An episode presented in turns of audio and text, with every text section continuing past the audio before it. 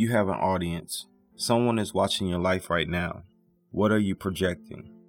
It is an awful feeling to watch a movie and feel like you wasted your time. What is the point? What was the movie trying to express? This is how many of us live our lives. We live with no sense of purpose. Each day is full of events, but nothing to make sense of it all.